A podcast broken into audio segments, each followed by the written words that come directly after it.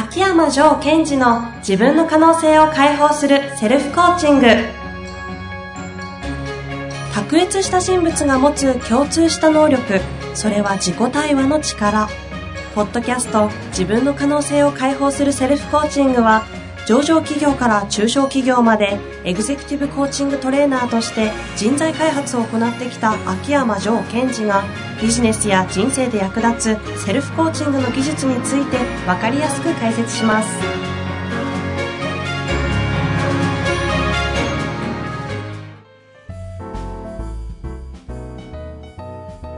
こんにちは、遠藤和樹です。秋山城賢治の自分の可能性を解放するセルフコーチング。城さん本日もよろしくお願いいたします。はい。よろしくお願いします。さあ今日は、えー、上録でございます。なんで笑ってる、笑ってらっしゃるんですか？あの、はい上五六の時は、えこう、遠藤さんいつもテンション高いっすよって言ってるから、わざと今下げてますよね。え バレましたか？ちょっとたまにはね、淡々と上録に入って、城さんがやりにくい状態にしようかなと、くだらない思惑がありましたが。はい。まあ、というわけで、今日も上五録やりたいと思いますので、よろしくお願いします。お願いします。今日の上五録は？はい。影響を受ける覚悟があるのか影響を受ける覚悟があるのかどういう意味なんですかね、うん。あのーまあ、私は社長さんのセッションをしたり、はい。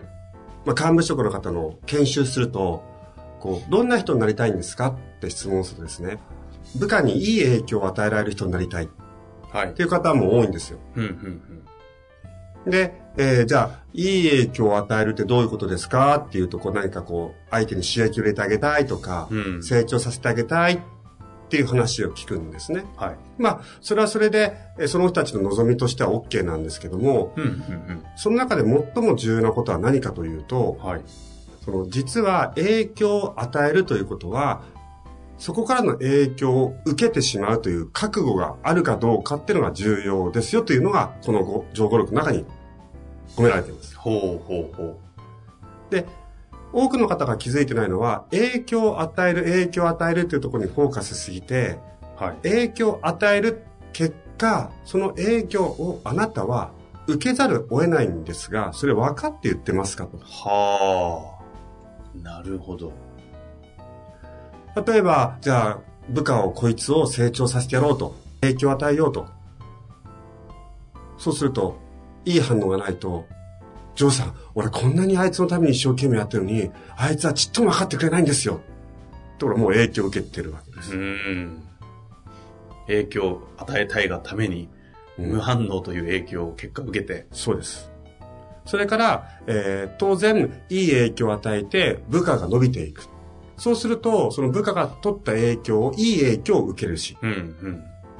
逆に部下が伸びすぎてしまって、なんかこう自分を追い抜かれそうになってきたり、はい。それも影響を受ける。うん、うん、ということは、何らかの形で影響を受けていくっていう覚悟がない限り、人に影響を与えるっていうのは危険ですよというお話をしてる。うん。うん。なので、うんどうなんですか？なので、もし、えーあなたが誰かに影響を与えたいということは、その影響を受けるっていう覚悟を持ってやってください。その方が機能しますよ、と。なるほど。実はこれって、まあ当たり前というか、えー当然のその仕組みでして、えーよく私エコロジーって話をするんですよ。はい。で、エコロジーっていう単語は皆さんが環境というふうに訳すんですが、システムの中におけるエコロジーっていうのは、ちょっと捉え方が違ってて、例えば A というシステムが B というシステムに影響を与える。はい。すると B は今度 C に影響を与える。うん、うん。ところが、A というシステムが B というシステムに影響を与えると B は変わりますよね。そうですね。その変わった B は C にも影響を与えるけど、また A にも影響を与え返すっていうのが、このプログラムの中では言われてるエコロジーってことなんですね。うん、うん、うん。ざっくり言うと、なんか、こう、全部は繋がってる的なよ影響を与え合っているということです。ああ、なるほど。それをこうリーダーというたちは自分初、自分が最初となって誰かに影響を与えていくので、やっぱり影響を受け取っていくってことは当然ありますよ。ですから、ある側面で考えると、その組織の中でトップの人っていうのは、一番部下からの影響を受ける受ける人なんだ。うーん。一番影響を与える人なので、ということは一番部下からの影響を受ける。ほう。なるほど。なので、こう、人間的にも大きくなっていく必要があるということですね。器を大きくしろというのはそういうところにあるわけですね。うん。ほところが多くの方は影響を与える、影響を与えるという、与え方に非常に、こう、フォーカスしてしまう。うーん。有名人の方とかは結構お付き合い多いんですけど、う。はい。この間も、昨日か、ちょうど今日、昨日、うん最近、あの、よくサンジャポとかに出られたり、テレビに出てる、ある教授の方、まあ、友達なんですけど、はいお話をしてたら、うんまあ、相当なこう、跳ね返りみたいで、やっぱり、うんうん。テレビ一本出ただけでも、いいのも悪いのも、ビシビシくる、そ、の、こう、よくこんな受けてるなぁと、話聞いてて思いましたけど、やっぱそこに覚悟されてますようね。ん。そう。ですから、その覚悟はなくて出ちゃうと、やっぱりいろんなものを、こう、攻撃じゃないけども、いいことも悪いこともこう受け取っていく。うん。で、その、あとは面白いのは、いい影響を受けたのが、実は悪い影響につながるとかね。なるほどね。例えばマスメディアに出て、はい。有名になって、いい影響でお仕事たくさんいっぱい出てきたと。で、おお金も収入も増えた。で、そのことが自分の中で悪い影響になる場合もあるということですよね。なるほど。というわけでどういうことなんですかね。その、まずはそれを知ることは大事ですよね。その、影響を与えたいって言ってる人は、その分影響が返ってくるんだよっていうことが、エコロジーとしてあるので、はい。まずそれが一つ。はいそれの中で、じゃあ部下にいろんな指示を出していくとか、部下を成長させていくとか、部下に任せるってことはもちろん影響を受け取るということですよね。うんうん。ですから、あの、部下に任せたい、任せない、でも任せられない人っていうのは何かというと、任せるけど影響を受けたくないっていう人は任せられないですよね。なるほど。あの、えーさっきのリーダーの話で、うん。リーダーこそ一番上にいる分、影響を与えやすい分、受けやすいと。うんだから、こう、なんですか、人間を大きくするとか、なんか、的はいな表現でしたっけ、おっしゃってましたよね。で、私が自分の言葉で器を大きくするっていうのはそういうことですか？みたいな話しましたけど、そうなると、やっぱり影響を与える人たちっていうのは器を大きくしていかなきゃいけないじゃないですか。うん。なのかなという話なんですけど、そうですどうやって器って大きくするんですか？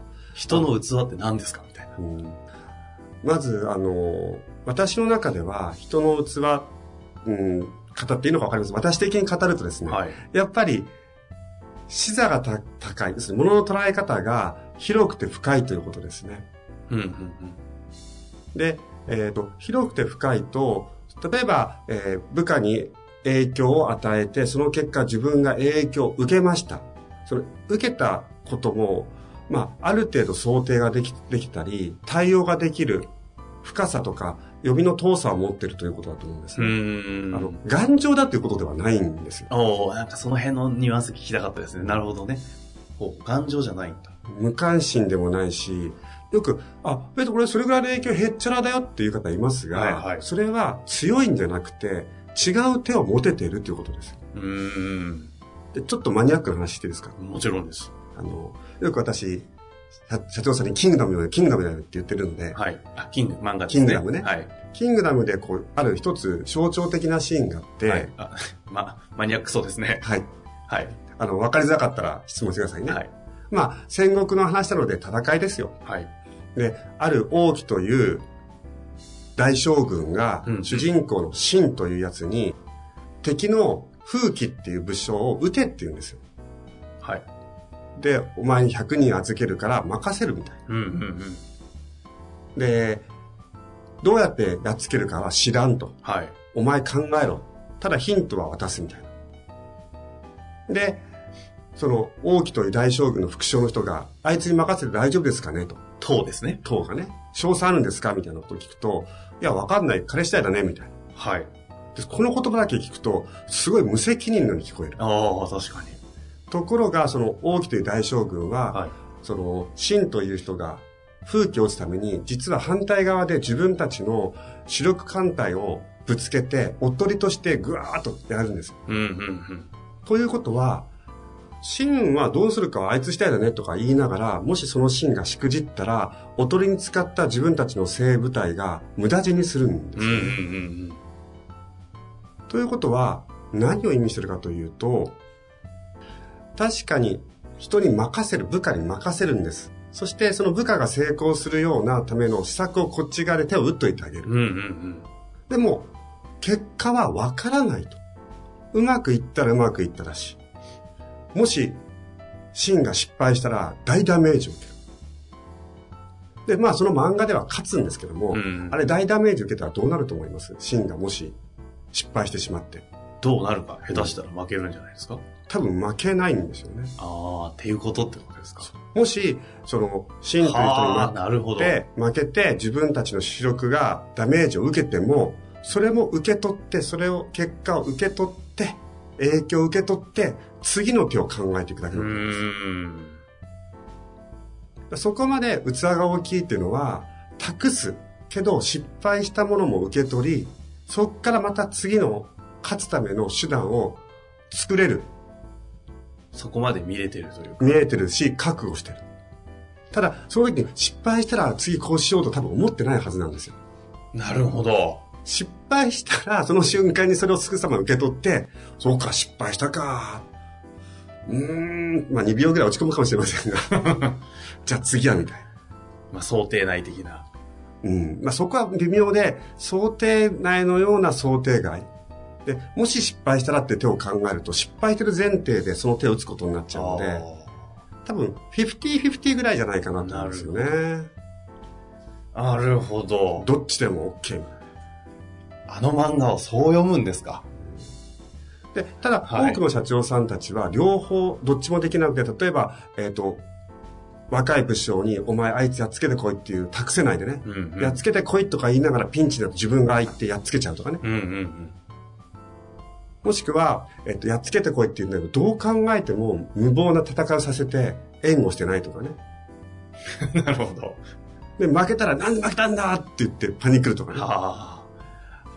あなたの判断ミスだろ、みたいな。そうです。あれは全部、その戦いも、えー大将軍である王毅という人の全て判断によって行われてるんですね。うんうん。そういった意味で影響を与えるということは影響を受ける覚悟があるかどうか。なるほど。腹落ちしました。よかったです。なるほど。キングダム読んでない方にはちょっと分かりづらかったかもしれませんが、まあ、ニュアンスというか、その、いやいや、だいぶイメージできたと思います、イメージが伝わればいいなと思いました。どう生かすかは、あなた次第ということで。はい。ありがとうございました。ありがとうございました。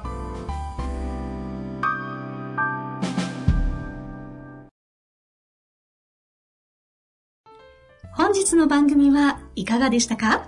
番組では秋山城賢治への質問を受け付けております。ウェブ検索で秋山城と入力し、検索結果に出てくるオフィシャルウェブサイトにアクセス。その中のポッドキャストのバナーから質問フォームにご入力ください。また、オフィシャルウェブサイトでは無料メルマガも配信中です。ぜひ遊びに来てくださいね。